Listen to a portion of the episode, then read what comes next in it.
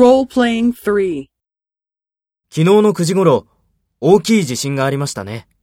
B さんは何をしていましたか？私は9時頃、うちで勉強をしていました。A さんは？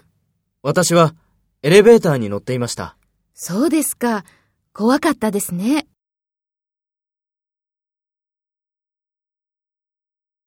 First, take role B and talk to A. 昨日の9時頃、大きい地震がありましたね。B さんは何をしていましたか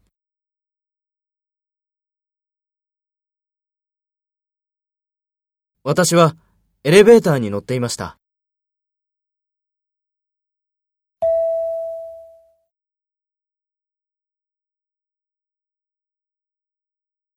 Next, take role A and talk to B.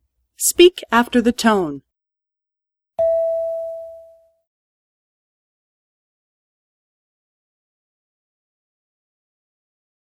私は9時頃、うちで勉強をしていました。A さんは？そうですか。怖かったですね。